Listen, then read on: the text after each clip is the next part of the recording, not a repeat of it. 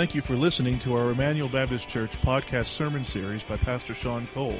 Emmanuel exists to display God's glory, declare God's gospel, and to disciple for God's Great Commission. If you have any questions about this message or would like more information about our church, you can visit our website at www.ebc-online.org. Now here's Pastor Sean.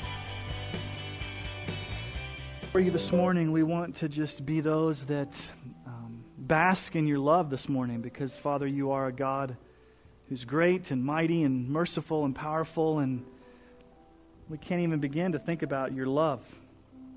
When we stop to even think about your love, it, it blows our minds to think that you, who are a holy creator, an awesome, powerful God, would stoop so low to love us because we're sinners. We've disappointed you time and time again. We've failed you time and time again but you continue to love us through Jesus. And you demonstrated that love by sending Jesus to die on the cross for our sins. So, Jesus, we praise you this morning for the power of your love demonstrated on that cross when you bled and died and took our sin and shame, and then you rose again and you're alive today, Jesus, as the one who ultimately brings us to the Father to experience that love. And I pray this morning, Lord, if there's anybody in this room that's never experienced the power of the love of God, that today would be the day they just experience that in an overwhelming fashion. They would see Christ, they would see the beauty of Jesus, they would see the need for a Savior, they would see their sin and see the provision provided by Jesus. And as the song says, Lord, unveil our eyes. Holy Spirit, come and open our eyes this morning. We want to see truth. We want to see Christ. We want to see your word. So come do a work that only you can do, that we might be changed we might be transformed. We might be different people than the ones we were when we walked into this room. That we would walk out transformed by the word, by the power of your love, by the power of the gospel, by the beauty and glory of Jesus Christ. In Jesus, it's in your wonderful name that we pray. Amen. You may be seated. This morning, and children, if you're in first grade and on down, you can leave now to go to Kids Zone Worship. Our children, the rest of you can open your Bibles to Daniel chapter 6. And I'm going to need your help this morning as we begin this sermon. And I know you'll be able to help me because I'm sure almost everybody's seen the movie Wizard of Oz, right? What's the little saying that happens when Dorothy and Scarecrow and Tin Man are, are walking through the woods and they're about to approach the cowardly lion? What do they repeat? Lions and tigers and bears. Oh, good. Lions and tigers and bears. Oh, my. I don't know if anybody's ever been to the big cat reserve up by Keenesburg, up by Hudson. Uh, the big the big cats. They're supposedly they're supposed to be lions and tigers and bears. Oh my, up there, right up the road. I'm not sure. I've never been up there. Um, but on December 26th, 2007, Tatiana, a 350 pound Siberian tiger, escaped from her open air enclosure in the San Francisco Zoo after hours, and she mauled one person to death and seriously injured two other people. This wasn't the first time this large Siberian tiger had actually attacked a human. A year earlier, she attacked a zookeeper on the arm while they were doing a feeding demonstration. Now, I don't know about you guys, but I love to go to the zoo and look at the big cats. Some people are monkey people, some people are giraffe people. I can just sit there and watch the tiger or the lions. All, there's something powerful about a big cat, graceful, powerful. In the African country of Tanzania, lion attacks are on the rise in Tanzania. As a matter of fact, since 1990 to 2005, more than 563 people were killed and at least 308 injured by lions, which means that in Tanzania, about 40 people a year die from lion attacks. Very interesting. None of us here today would want to be face to face in Tanzania in the African bush with a lion, would we? We like the glass enclosure or the bars. None of us would want to be in a lion's den with a salivating lion looking us in the eye, wanting to tear us limb from limb. But that is exactly what happened to Daniel. Okay, we've been going through Daniel for the past five weeks, and finally we get to the probably the most famous story in all of the Old Testament Daniel and the lion's den. And it can almost become a cliche because we've, we've heard it so many times. We, we were fascinated as children we heard the story. But I pray this morning, as we look at this, th- this episode in the life of Daniel, that we can truly understand the, the full meaning behind Daniel in the lion's den. So, what I want us to do this morning is I want us to explore three aspects of this story, three things that emerge from the story and then finally, the fourth thing is I'm going to give an analogy that I think wraps everything up and, and makes it applicable to us today. So, three major issues that we see emerge from Daniel 6. And here's the first thing that we see the first big issue Daniel is a man of utmost integrity.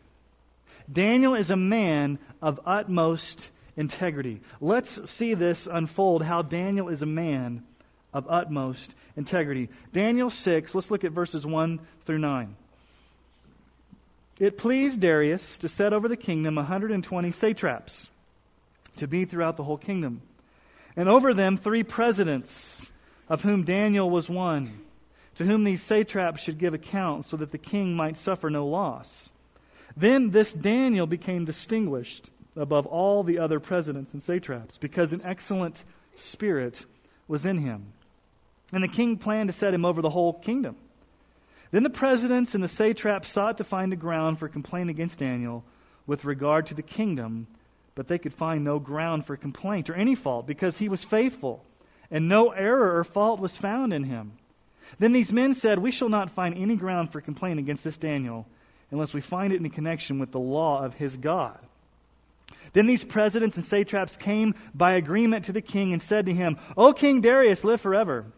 And all the presidents of the kingdom, the prefects and the satraps, the counselors and the governors are agreed that the king should establish an ordinance and enforce an injunction that whoever makes petition to any god or man for 30 days, except to you, O king, shall be cast into the den of lions.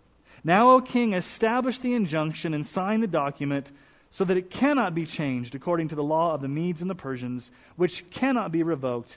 Therefore, King Darius signed the document and the injunction. Now, by this time, Daniel's in his 80s. He's in the prime of his life. He's been promoted as what we would call a prime minister, a president. He's, he's one of these top three guys in the kingdom. And there's these 120 satraps, probably like regional mayors, regional governors. And so Daniel's got this very high position in the government. And as we saw last week, one thing we find out about Daniel in verse, in verse 2 is that he has, actually in verse 3, is he has an excellent spirit within him. He's become distinguished above all these other people because he has an excellent spirit within him. Now, think about Daniel for a moment. How could Daniel have abused his power? Think about this, this guy. He's been in the kingdom, a high position of leadership, since a teenager. Now, he could have succumbed to the temptation to lie, to cheat, to steal, to advance his agenda. I mean, he's in the upper echelons of the government. But he doesn't get bought out. He doesn't sell out. He doesn't give in to the corruption. Now, when we think about government and politics, it's probably not much different then than it is today. I mean, we can think of all the politicians that have succumbed to a scandal who've been greedy, who've been caught up in, in prostitution rings or in dirty money or in lobbyists and all these types of things. When you're in the upper echelons of government, the temptation to abuse power is so high. And Daniel, his whole life, has always been in the highest echelons of government. And so all this temptation is staring Daniel in the face, but throughout his whole life, from a teenager now into his 80s, He's a man of utmost integrity. Now remember, he's a stranger in a strange land. Babylon, where he was taken captive, now it's the Medes and the Persians, it's a new, a new nation's taken over. This is not his real home. His real home is Jerusalem. He's longing to go back. He, he's an exile. He's a stranger in a strange land. And so, if there was ever a chance for Daniel to take it easy, to coast, it was now. After all, he's 80s. He's in his 80s. I've paid my dues. I've been there. I've done that. He's got the t shirt.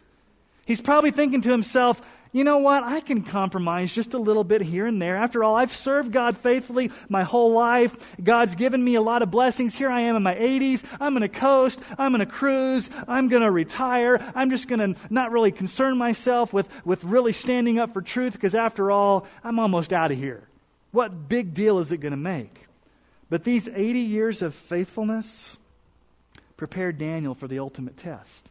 You see, the ultimate test came at the end of his life. We often think those big tests come to us when we're baby Christians. When we're first Christians, we, we may face these big trials, these big temptations, and that's true.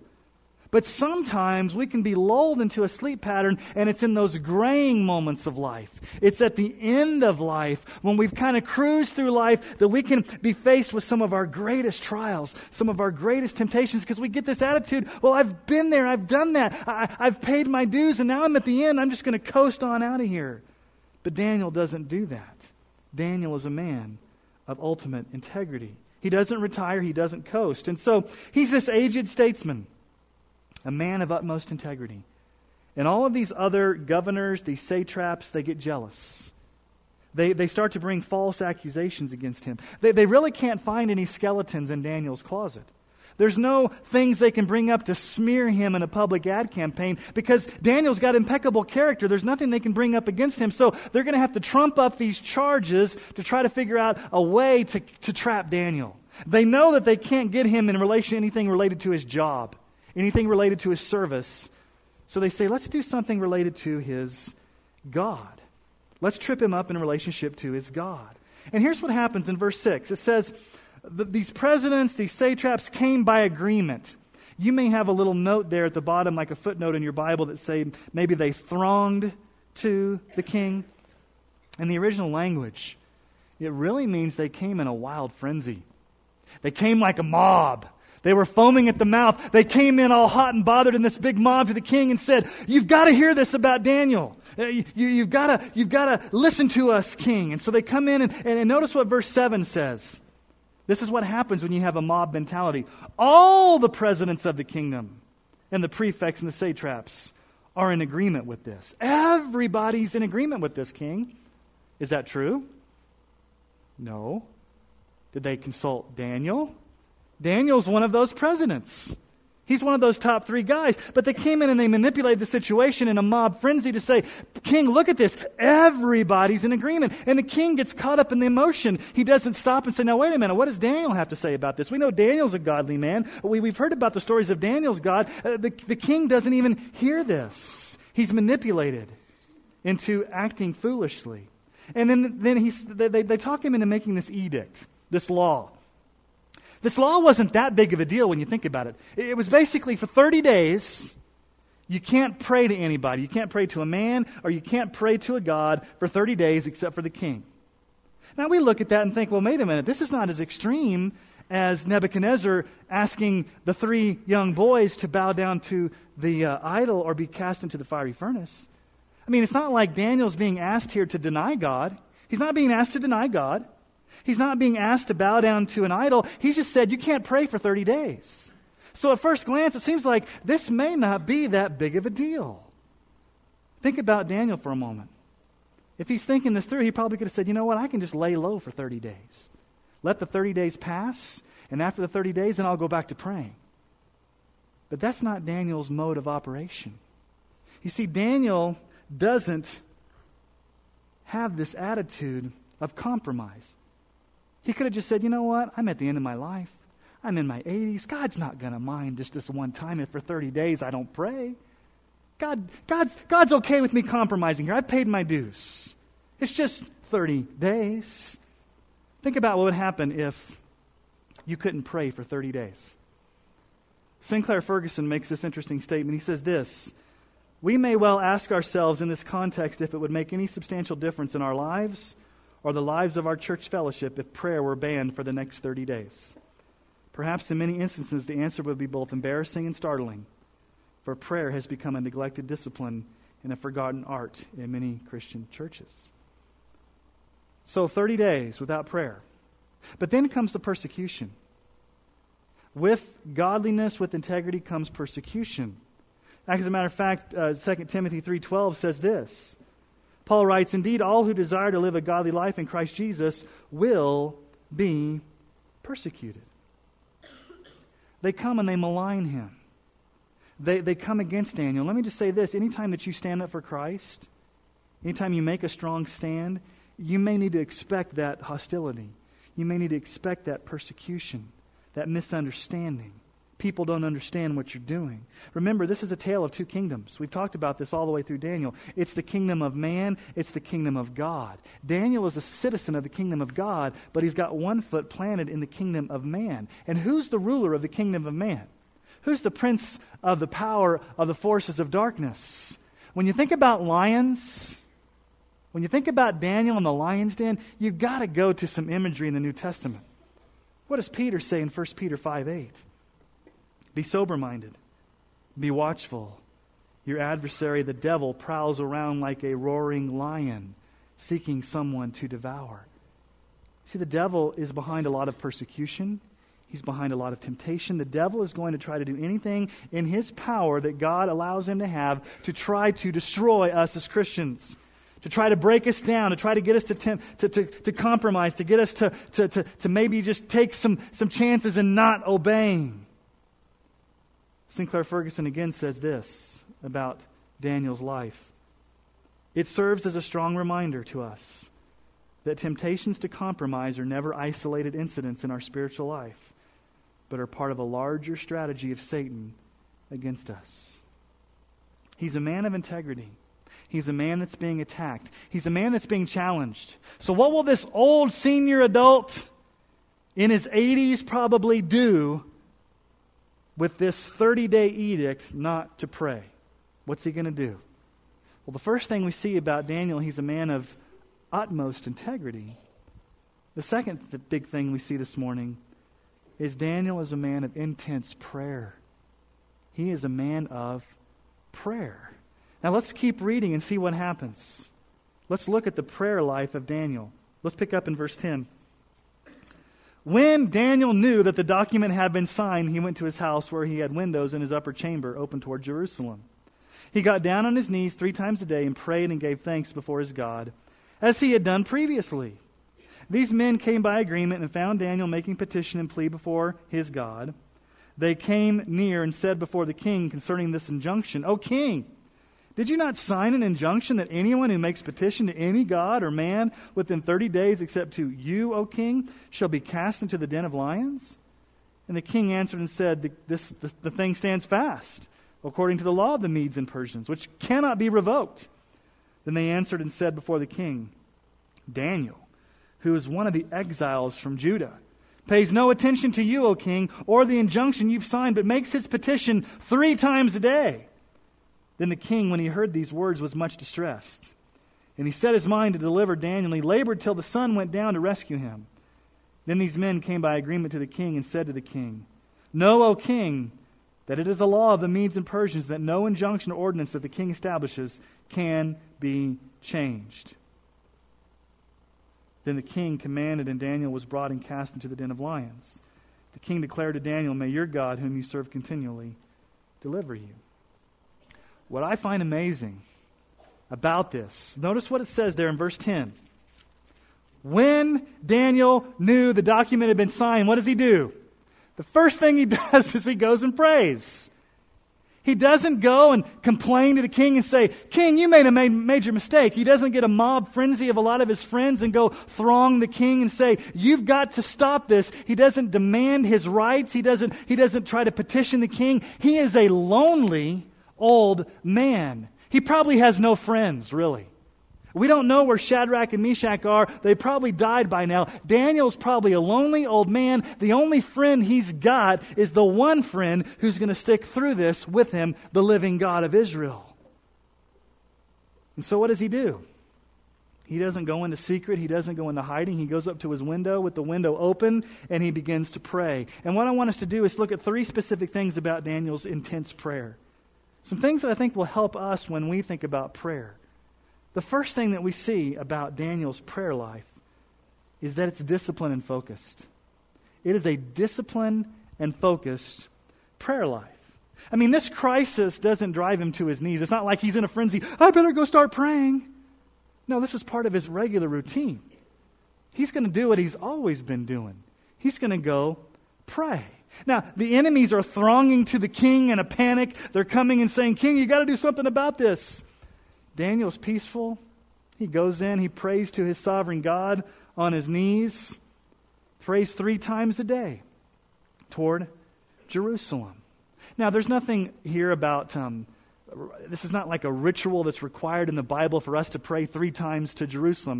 Not like the, like the Muslims pray five times to Mecca. There's no prescription in the New Testament that says we've got to go upstairs, open our window, face east, and pray three times a day. Uh, that's not a prescribed way of praying. But what it shows us here is that Daniel had scheduled times of prayer. Three times a day, he prayed, probably morning, noon, and evening. He had what we would call a quiet time. He had his personal devotional.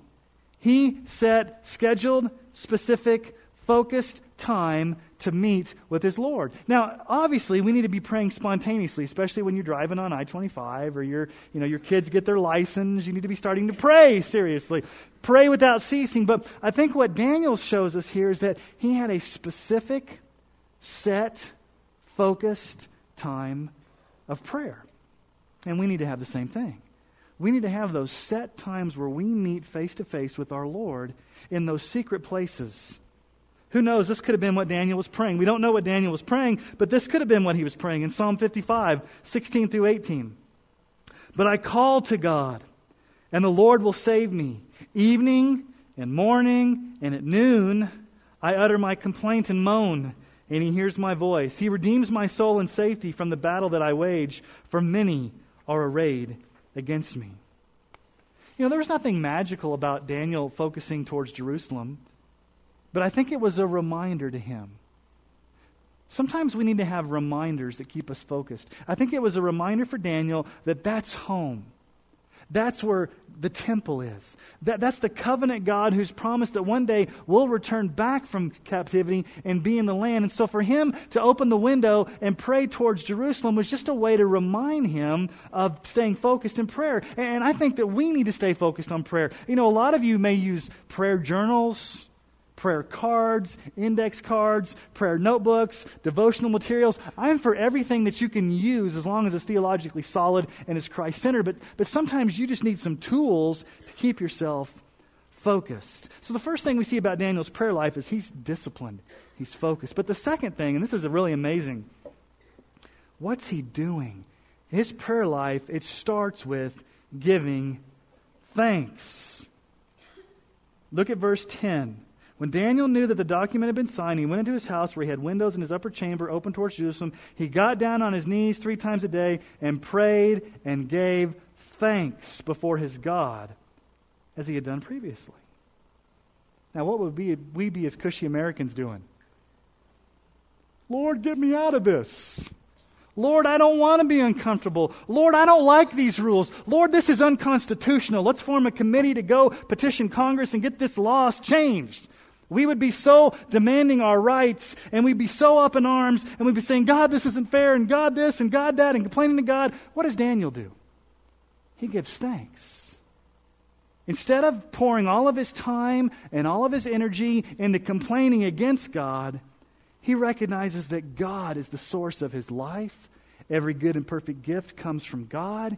He notices that God is good. His mercies are new every morning. You see, when we start focusing on being thankful people in our prayer life, it turns the attention off of our wills, our agendas, and it sets us on a course to seeing God's will and God's agendas. And when we start praising God and thanking God for his faithfulness in the past, it gives us encouragement to know that he's going to answer our prayers in the future. He's going to be faithful.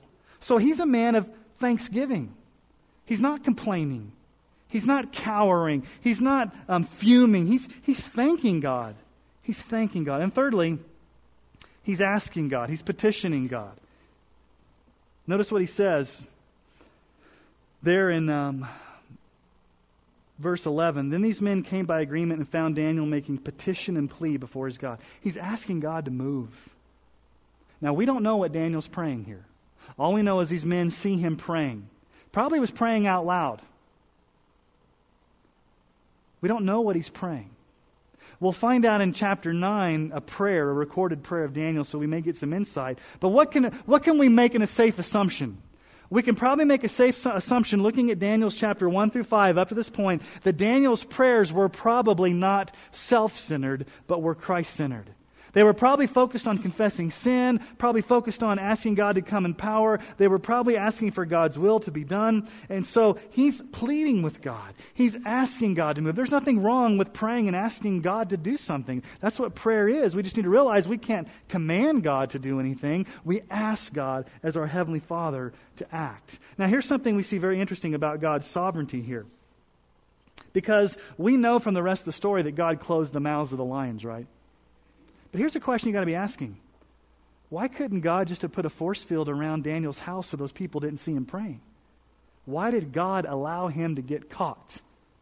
Isn't God sovereign enough to protect Daniel for those 30 days? And maybe, you know, if he went up there and he prayed and opened his, and opened his window, that God would just somehow magically shield the eyes from those, those other people from seeing Daniel? How come God in his sovereignty didn't protect Daniel? How come he allowed Daniel to quote unquote get caught? You see, God may not deliver us from trials, but God will deliver us through trials. One commentator said it this way God is not committed to our comfort. Ooh, stop for a moment. That goes against everything you hear in America, right? What do you mean God's not committed to our comfort? What are you talking about, Willis? So you read this commentator. God is not committed to our comfort. He's not committed to making our path through life smooth. He is committed to sanctifying us and demonstrating his own glory through us. And very often, that commitment means he will subject our earthen vessels to pressures that would certainly shatter us were his grace not sufficient for us. What did Paul say in 2 uh, Corinthians 12 9? Paul said this, But he said to me, My grace is sufficient for you. For my power is made perfect in weakness. Therefore, I will boast all the more gladly of my weaknesses, so that the power of Christ may rest upon me. 1 Peter 1 6 through 7. In this you rejoice, though now for a little while. If necessary, you've been grieved by various trials, so that the tested genuineness of your faith, more precious than gold that perishes though it is tested by fire, may be found to result in praise and glory and honor at the revelation of Jesus Christ. So Daniel's caught. He's caught in the act of praying. And notice what these instigators, these conspirators, say about Daniel. They really defame his character. Look at verse 13. Notice what they say about Daniel. Who is Daniel, by the way? He's one of the presidents, right? One of the prime ministers. He's one of the top three guys. What do they say? Then they answered and said before the king, Daniel, who's one of the exiles from Judah, pays no attention to you, O king. Oh, Daniel's no longer a president. He's no longer a top official. He's a slave. He's one of those exiles. He's not one of us. He's an outsider. He's different. They start to malign his character. He pays no attention to you, king. And really, the king's in a catch 22 because the king likes Daniel. The king was hoping this wouldn't happen. And so the king is kind of cowardly because here's what happens if the king revokes the, the edict, then it shows he's a weak leader and he's going to have to save face. And so instead of investigating all the facts, instead of standing up for truth and justice, instead of looking at the situation and saying Daniel's done nothing wrong, instead of taking a thorough investigation, he takes the cowardly, easy way out and says, okay, I'm going to save face. I'm gonna, I really like Daniel, but my position's more important. Let's throw him into the den of lions. Now let's look at the third major issue this morning. Daniel's a man of integrity. Daniel's a man of prayer. Thirdly, let's just look at the rescue. This is the story. This is the, the, the lion's den story. Daniel 6, 17 through 28. And a stone was brought and laid on the mouth of the den. And the king sealed it with his own signet and with the signet of his lords. It's kind of like a, a, a, wax clay. You put, your, you put your ring on there to show that it's the king's doing it. It's, a, it's an authoritative sealing of this, of this den. Verse 18 Then the king went to his palace and spent the night fasting. No diversions were brought to him, and sleep fled from him. Then at the break of day, the king arose and went in haste to the den of lions. As he came near to the den where Daniel was, he cried out in a tone of anguish. The king declared to Daniel, O Daniel, servant of the living God, has your God, whom you serve continually, been able to deliver you from the lions? probably not expecting any voice to emerge. Then Daniel said to the king, O king, live forever. My God sent his angel and shut the lion's mouth. And they have not harmed me because I was found blameless before him. And also before you, O king, I have done no harm. Then the king was exceedingly glad and commanded that Daniel be taken up out of the den. So Daniel was taken up out of the den, and no kind of harm was found on him because he had trusted in his God. And the king commanded, and those men who had maliciously accused Daniel were brought and cast into the den of lions, they, their children, and their wives. And before they reached the bottom of the den, the lions overpowered them and broke all their bones in pieces. Then King Darius wrote to all the people, nations, and languages that dwell on all the earth Peace be multiplied to you. I make a decree that on my royal dominion people are to tremble and fear before the God of Daniel, for he is the living God, enduring forever. His kingdom shall never be destroyed, his dominion shall be to the end. He delivers and rescues. He works signs and wonders in heaven and on earth. He who saved Daniel from the power of the lions. So this Daniel prospered during the reign of Darius and the reign of Cyrus the Persian. Here's a piercing irony that's going on in the story. The king can't sleep, can he? He's up at night. He can't sleep. He's got everything this world has to offer. He's got the women. He's got the money. He's got the power. He's got the resources. He's up. He's in turmoil. He can't sleep. He's got everything at his disposal. And yet, Daniel, on the other hand, is what? He's alone. He's got nothing. But he sleeps peacefully in a tomb, if you will, hanging out with some purring lions and this angel that comes and see, here's the battle between the two kingdoms. The power of life and death is not in the hand of the king, the power of life and death is in the hand of the true king, God. And how many times here does, does Darius call Daniel's God the living God? You serve the living God. Now we have to ask a question. Haven't we seen this before with, with um, Belshazzar and with Nebuchadnezzar? Is Darius like converted? Is he a believer? Is he saved? Or is this just his way, like all these other kings, of being, wow, that's a cool thing? Let's make a proclamation that Daniel's God is cool. We really don't know. He may have just been wowed by the fact that Daniel was saved. Whose credit? He acknowledges that God's a living God, his dominion is forever. In the end, Daniel's rescued. Remember of our study of Hebrews 11 last fall? By faith, by faith, by faith, all these people did these things. What does Hebrews 11 33 say? Who through faith stopped the mouth of lions. I want you to notice the last verse of this chapter, verse 28. So this Daniel prospered during the reign of Darius and the reign of Cyrus the Persian. Who's the last one standing? Daniel. He's been through king after king after king. He's not compromised after kingdom after kingdom. This is a beautiful truth of the perseverance of the state, saints. He remains true to the end. Kingdoms rise, kingdoms fall. Kings come on the horizon, kings fall off the horizon. Nations are shaken, nations tossle and turn, but Daniel stays steady to his God to the very end. And I think we need to take some, some notice of this because we live in an uncertain world. Just turn on Fox News or CNN or any, any station and look at what our world is becoming. And it can be a lot of fear out there. What's our nation going to look like?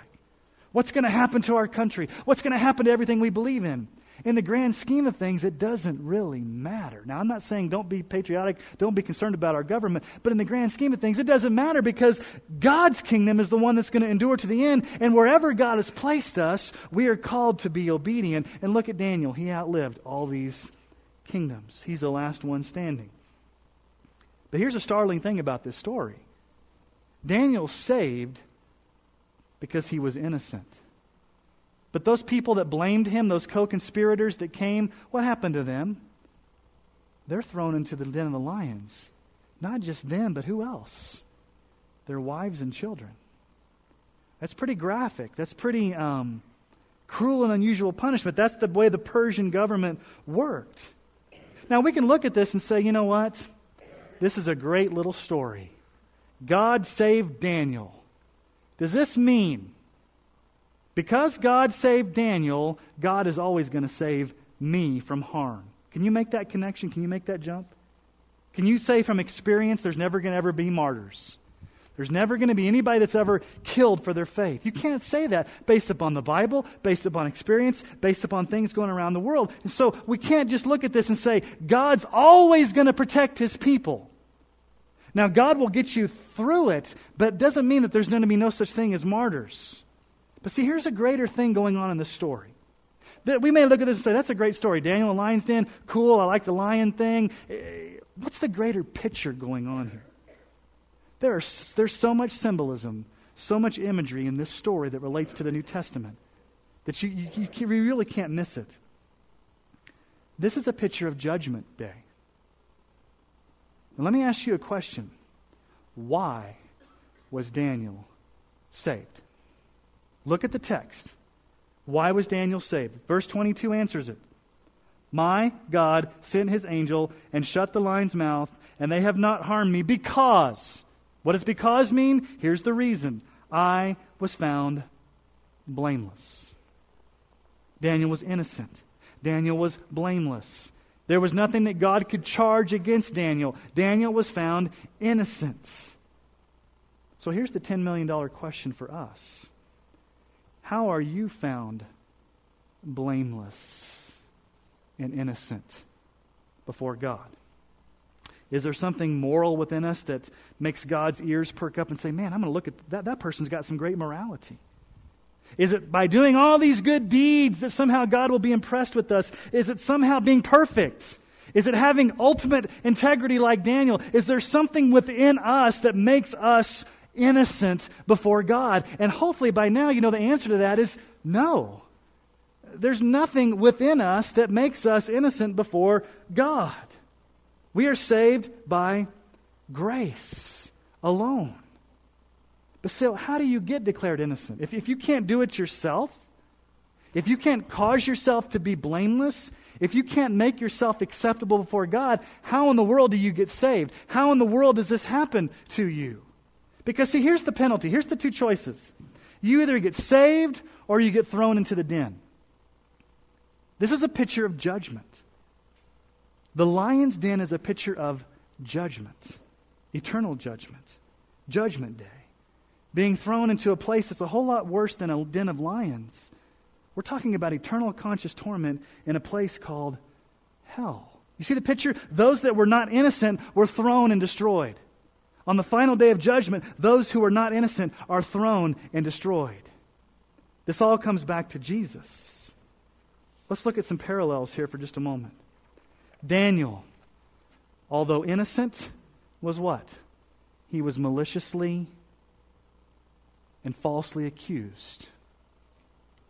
You think about Jesus? Was he maliciously and falsely accused? Although he was innocent, he was more than innocent, he was perfect. Matthew 26, 59 through 60. Now the chief priests and the whole council were seeking false testimony against Jesus that they might put him to death, but they found none, though many false witnesses came forward. Jesus was falsely accused.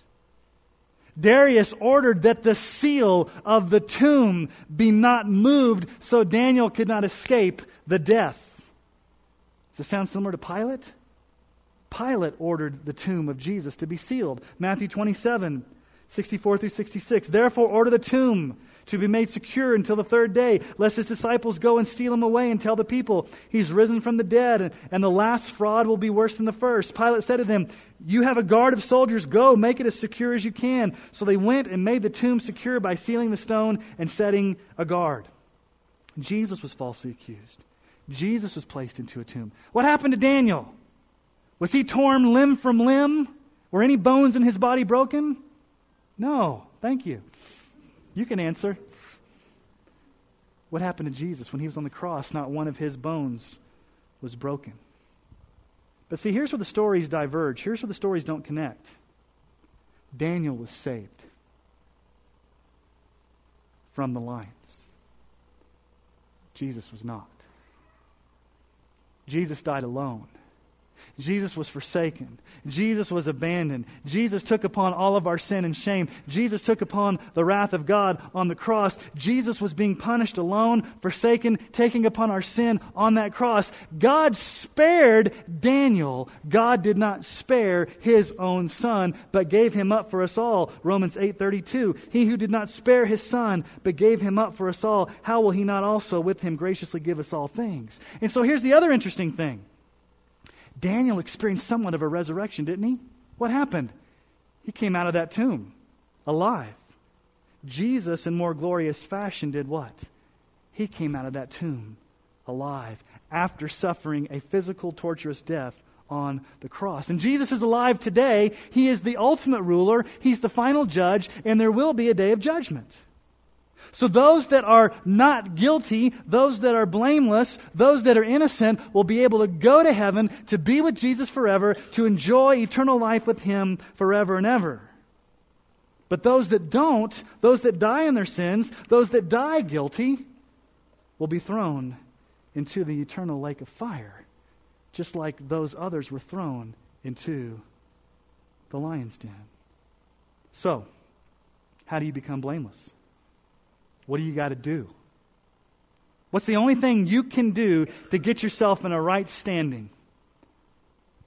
I want you to look at something very key in verse 23. It's the same for us as it was for Daniel. The king was exceedingly glad and commended that David be taken up out of the den. So Daniel, or Daniel be taken up out of the den. So Daniel was taken up out of the den, and no kind of harm was found on him because what? He trusted. The only way you're made innocent is by trusting. That's the only thing you can do is trust in what Jesus Christ has done for you. I've given this illustration so many, so many times, and I'm going to give it again because I think it, it gives so much insight. Here's how you're counted blameless. Here's how you're counted innocent. Here's your life. Here's Christ's life. Your life is like a bank account. Christ's life is like a bank account. In your life, in your bank account of a life, you have a negative gazillion dollar balance, okay? That's a made up word, but let's just say you have a lot of sin. And even if you try to make deposits into that, are you ever going to get out of debt? You are in major, major debt. You can't do anything to somehow fix that debt problem. So something has to happen. When you trust in Christ for salvation, guess what happens? a great exchange happens. He takes all of your sins out of your account and they're transferred or they're credited to Christ's account. So when Christ died on that cross, he took your sins from your account and placed them in his account. So your account now has no longer a negative balance. You're at zero. You're at zero, which is a good thing. But zero is zero. Who wants to have zero money? Don't you want to have a positive balance? You cannot create a positive balance. In and of yourself, there's no way that you can add a positive balance to your account because of your sin. Something has to happen. So not only are your sins credited to Christ, but something else happens that's amazing. Christ's perfect righteousness is credited to you.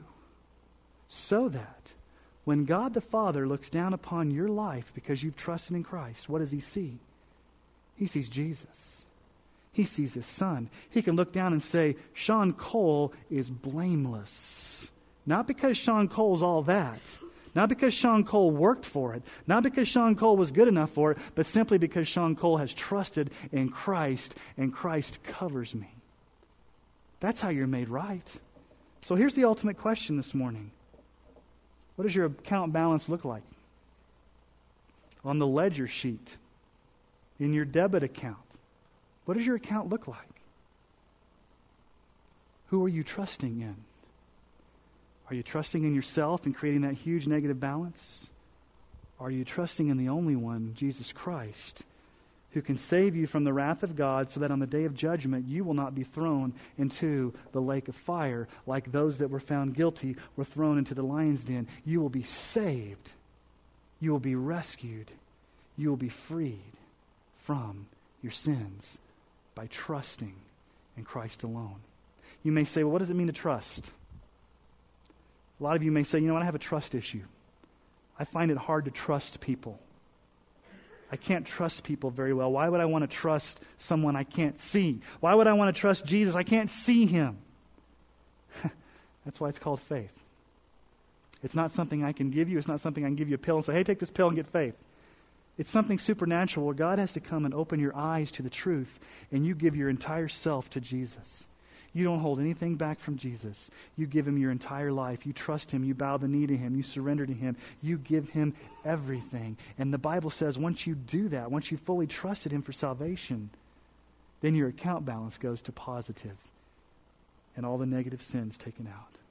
Would you today make that great exchange by trusting in Christ alone for salvation? I'm going to ask you to bow your heads this morning.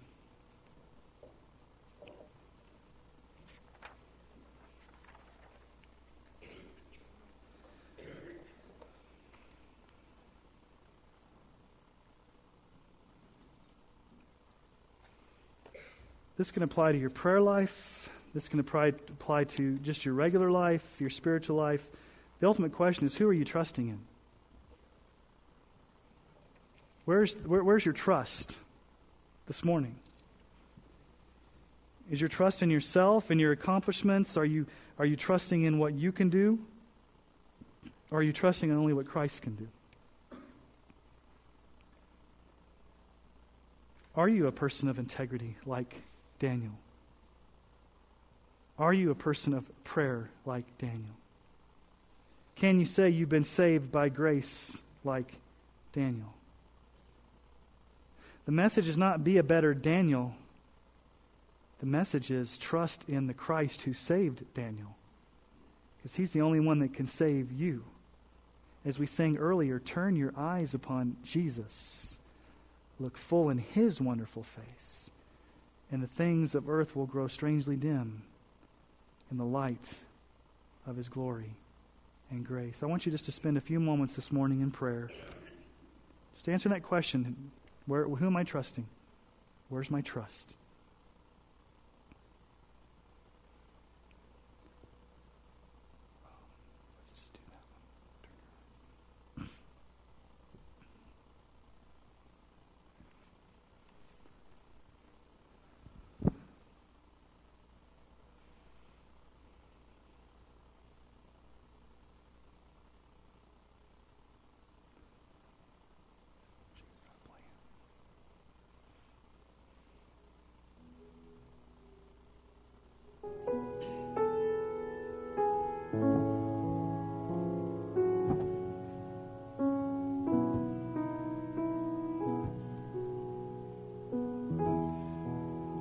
To stand and sing this morning.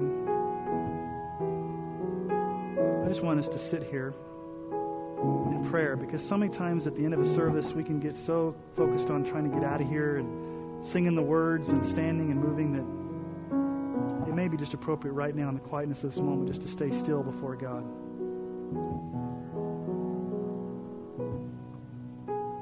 And think about the words to the song, Turn Your Eyes Upon Jesus. This is your opportunity to turn your eyes on Jesus your opportunity to trust in Him.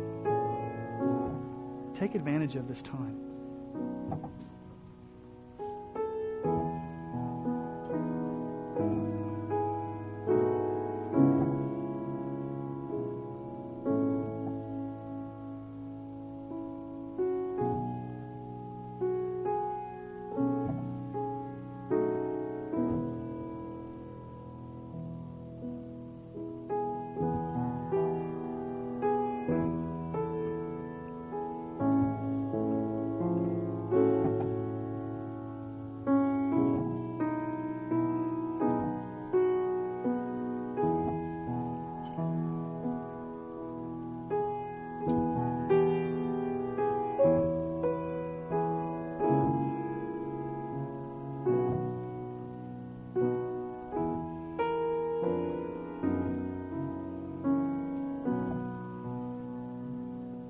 Just want to pray a prayer over the congregation at this moment.